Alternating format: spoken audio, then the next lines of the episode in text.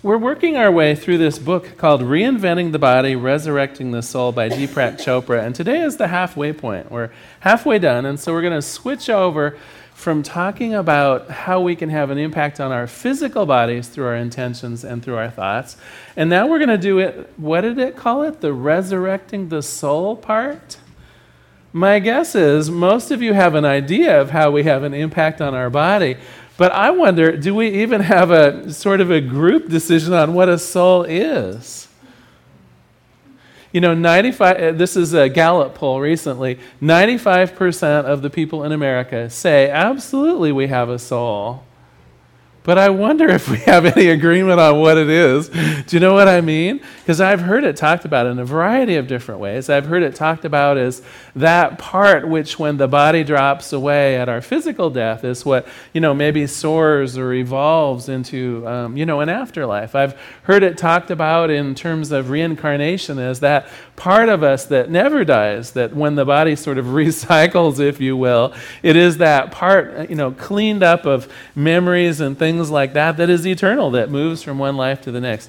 I've even heard it talked about in terms of energy, that energy with which um, life is created and, and is never destroyed, that it only just takes a different form. So perhaps on our, on our death, the energy would take the form of uh, the animals and plants yet to be born around us, or, or maybe some kind of an upward spiral of evolution that, that what's next isn't a human body, but something even grander, something that we can't even imagine. I've heard all of these things talked about in terms of the soul. And you know what? I suspect if I brought the microphone around, we'd get what, about 87 more ideas of what this soul is like? And that's okay for today's discussion, I am going to talk about the soul in a little bit of a specific way. And so, uh, so bear with me here. Uh, for today, I'm going to talk about the soul as our higher wisdom self, if you will, that part of us that's always plugged into God. You know, we talk about each one of us as being a spark of the divine, that sort of namaste spirit, knowing that the divine and me is also the divine in each one of you that idea of the part of us that's always connected with God. And so I've heard it called the higher wisdom self, or my spiritual self, or my higher self. Um, so that's what we're going to be referring to today, uniquely because of the aspect of our connection, or sometimes lack thereof, to it. And in the book, Deepak Chopra says that whether we're having an easy life or not, literally, whether our life is full of ease or grace is dependent almost entirely on whether we have a good connection to that higher wisdom self. Really, to that divine part in us. And he says, and I believe it's true, that when we become disconnected from it, when we lose sight of our own divinity, when we get co- so caught up in just the worldly affairs that there is no thought to the spiritual, I think that is where a lot of our trouble starts. I think that is, uh, you know, losing sight, if you will, of our divinity is what allows us to lose sight also of the ease and grace that's all around us. Here's how he puts it in this, um, in this book. He says, Once you accept that you are supposed to struggle in order to survive, that presumption becomes your reality. It gathers its own energy and momentum. Your brain learns to conform to the idea of the world as truth. Your brain is conditioned, the look, the feel, and the sound of the world have been fixed and as hazardous. Now, think about that for a minute. I'm sure you've all met people that absolutely would tell you how tough the world is. It's tough to get a job, it's tough to remain healthy, it's really hard to uh, keep a job down, it's hard to raise children, it's really tough to make ends meet in this economy. It's, do you know what I mean? Don't we all know people? Probably people a lot like you in terms of literally what you have in terms of resources to you and yet, you're probably living a, a pretty even keel, relatively easy life. Someone else may be the same situation, and their picture of the world is life is tough. The universe is against me. I'm trying my best, but it's taken a toll on me. perception, certainly, but Deepak Chopra would say it's literally our connection to that higher power, it's that connection to our higher wisdom self that's at work here. And he says when we lose sight of this connection, when we forget that we're divine, when we get uh, worked up totally in the affairs of the world and you know watching what horrible things going on on the other side of the planet or whatever it may be he actually has a list of things that happen and i have you ever like in cosmopolitan magazine or one of those magazines where they have you take a poll of like the warning signs in your life i mean i saw one not too i was at the doctor's office with a friend and well she was getting cataract surgery i'm like leafing through some health thing and it was like the 12 warning signs signs of cancer. You know, if you check off all of these things, oh, watch out. Well, here's one that Deepak Chopra has for seeing if you're out of tune with your own higher wisdom self, with your own divinity. He says, if you're tuned out, things are not going smoothly for you. You're confused and uncertain. Answers are not clear. It's hard to make a decision. You go back and forth. Everything is mixed up. You feel out of sync with the situation. There are so many obstacles. There's conflict inside you. It's hard to see a way out or a way through. It's easy to blame yourself and others for every little thing that goes wrong.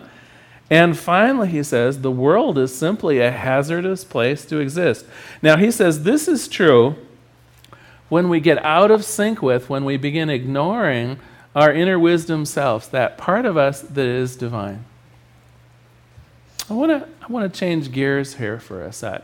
L- literally, let's change channel because I know one of the things about this day 10 years ago, what happened? Yeah, this is the uh, the 10 year anniversary of 9/11.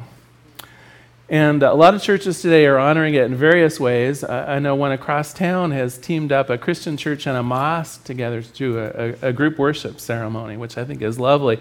I know some other churches are doing a, a more typical memorial kind of service. But I think there is a tragedy, if you will, that there was a kind of terrorism, if you will, well beyond bringing down the Twin Towers, well, well beyond what happened to the, the Pentagon building. I think that the idea of terrorism, born in a very graphic and demonstrable way 10 years ago, has entered really into the fabric of our existence in the last 10 years. And I wonder, I'd like to read this list again in terms of us thinking about the American people, really, us as a nation. Things aren't going so smoothly. There's confusion and uncertainty. The answers aren't clear anymore. We go back and we go forth. Everything's mixed up. We feel out of sync with our situations and our lives. There are so many obstacles to achieving what we want. We're conflicted inside and outside. We find it hard to see a way out or a way through. We blame ourselves and others for the conditions we're in. We feel incomplete and that the world is no longer safe. Doesn't that kind of define us as a nation? You know, the 20th century was that time when we thought of America as uh, anything was possible the American dream, the land of the free, the home of the brave, the, the kind of can do country that can accomplish anything, put people on the moon. With the beginning of the 21st century, and I think in particular after 9 11 2001, it's as though we were brought down a few notches. It was as though we were here to examine our own mortality. I think that is one of the frightening things of that happening 10 years ago is that it has stuck with us uh, we enacted legislation because we were sure that there would be terrorists in our own backyards and we needed to eavesdrop on them without even a search warrant or, or a warrant from a judge, right? We uh, started posting in airports terrorism alerts. You know, is it red today or just orange? You know, we, in a national way, really codified fear. I remember uh, uh, six years ago, that I, and I can't remember what the response to it was, but a newspaper article came out four years after the terrorist attack of 9 11, listing the 20 most likely places where a terrorist would hit next. And this was like in a national newspaper, you know, watch out for the Golden Gate Bridge, watch out for the Columbia River Gorge Dam. Do you know what I mean? I think that the major disservice in 9 11 goes well beyond the actual acts of terrorism and violence itself because it has become kind of a part of us. In the same way that Deepak Chopra has said that as individuals we come disconnected to our souls, I wonder if we as a people, slightly, have also become disconnected with the truth of who we are as humanity, as a nation. And so when I move a little forward in this book and begin to talk about how we connect, how we find a closer relationship, how we tie into the power of our higher wisdom selves, I also want you to think of this in terms of a nation. Because we collectively, of course, make up the United States, right? It isn't just the leaders that we elect to take care of things in Washington or, or down in Salem on a local level, right? It is us. We are America.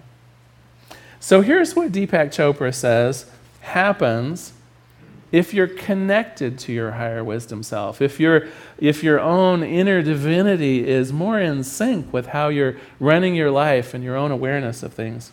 He says things will be going easily for you.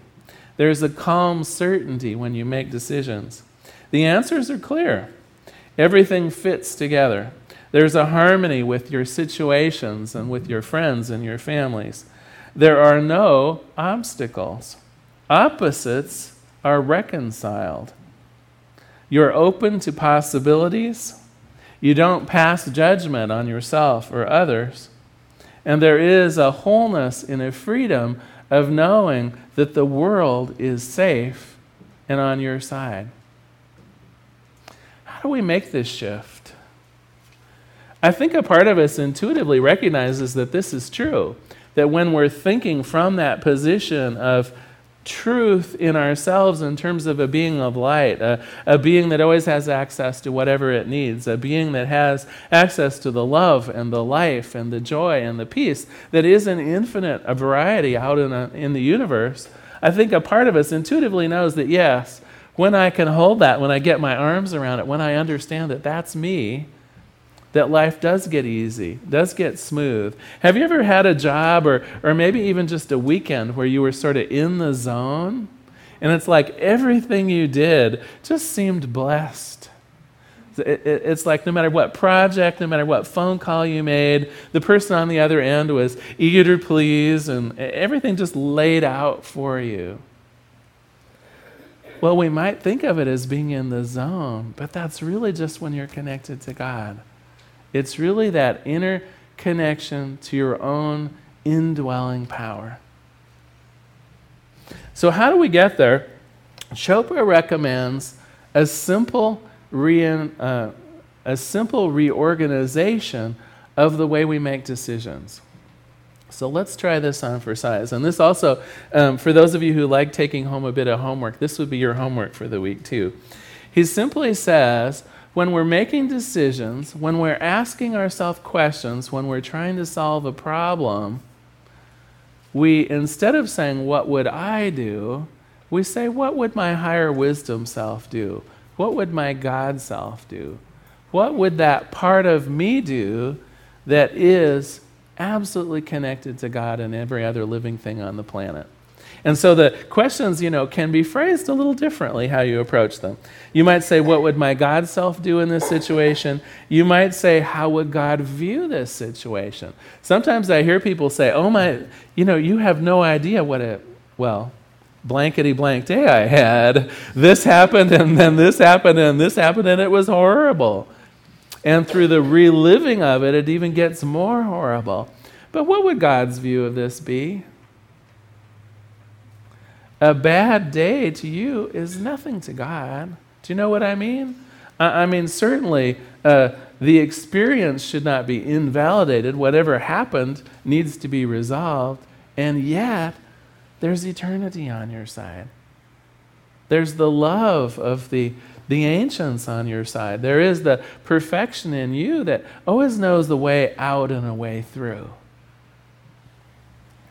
So you might say, what would God's view of this situation be? You might say, what would the soul of the planet do? Or how would Mother Earth respond? I know a lot of times when we're, we're working in the world, we have decisions that go beyond just us. Do you know what I mean? It affects our family, affects our neighborhoods, it affects the planet. You might try before you make a decision saying, how would the soul of the planet respond to this situation? What's the best for everyone? And finally, and this one I think is a, is a unique perspective of, of what we teach in the science of mind. You would simply say, What is the best and the highest for all concerned? And what I like about that one is it invites the decision to be more than just yours. How often do we see ourselves in the role of problem solvers? And by that I mean the person that comes with all the answers and I'll fix myself and you and the whole neighborhood. Because, of course, I figured it out in my own head. This is what we should do. And you better not stand in my way while I'm solving your problems, too. and if we look at it just a little differently, if we say, what would be the best and the highest for all of us? It invites the conversation, doesn't it? Suddenly, it's the, the situation that all of us get to work on. It's no longer, you know, let us go take care of this problem across the globe. It's no longer let me tell the children what's best for them. I mean, sometimes safety issues, of course, do come into things. But that's one of the reasons the teenage years are so hard, is because we're still used to telling the teenagers exactly how they need to live their lives. And you know something? There has to become a time when teenagers learn how to have their own lives and do what they want to do. That's why the teenagers are so troubled. We talk about the troubled teens, but is it the teens that are troubled or is it the parents? Do you know what I mean? So when we come to the, the problem, the situation, the issue, with the idea of what is the best and the highest for everyone, we have that namaste spirit. That, that divinity in me is calling to the divinity in you, and we'll figure it out. So I'd like to close today with a quote and a bumper sticker. And we'll, we'll do the bumper sticker first. Um, a couple people looked dismayed when I did this during the first service, so feel free, be dismayed if you like. The bumper sticker was one that I saw the other day that I think really is very simply calls us to examine our motives and our higher wisdom self. And the bumper sticker was simply, Who would Jesus bomb?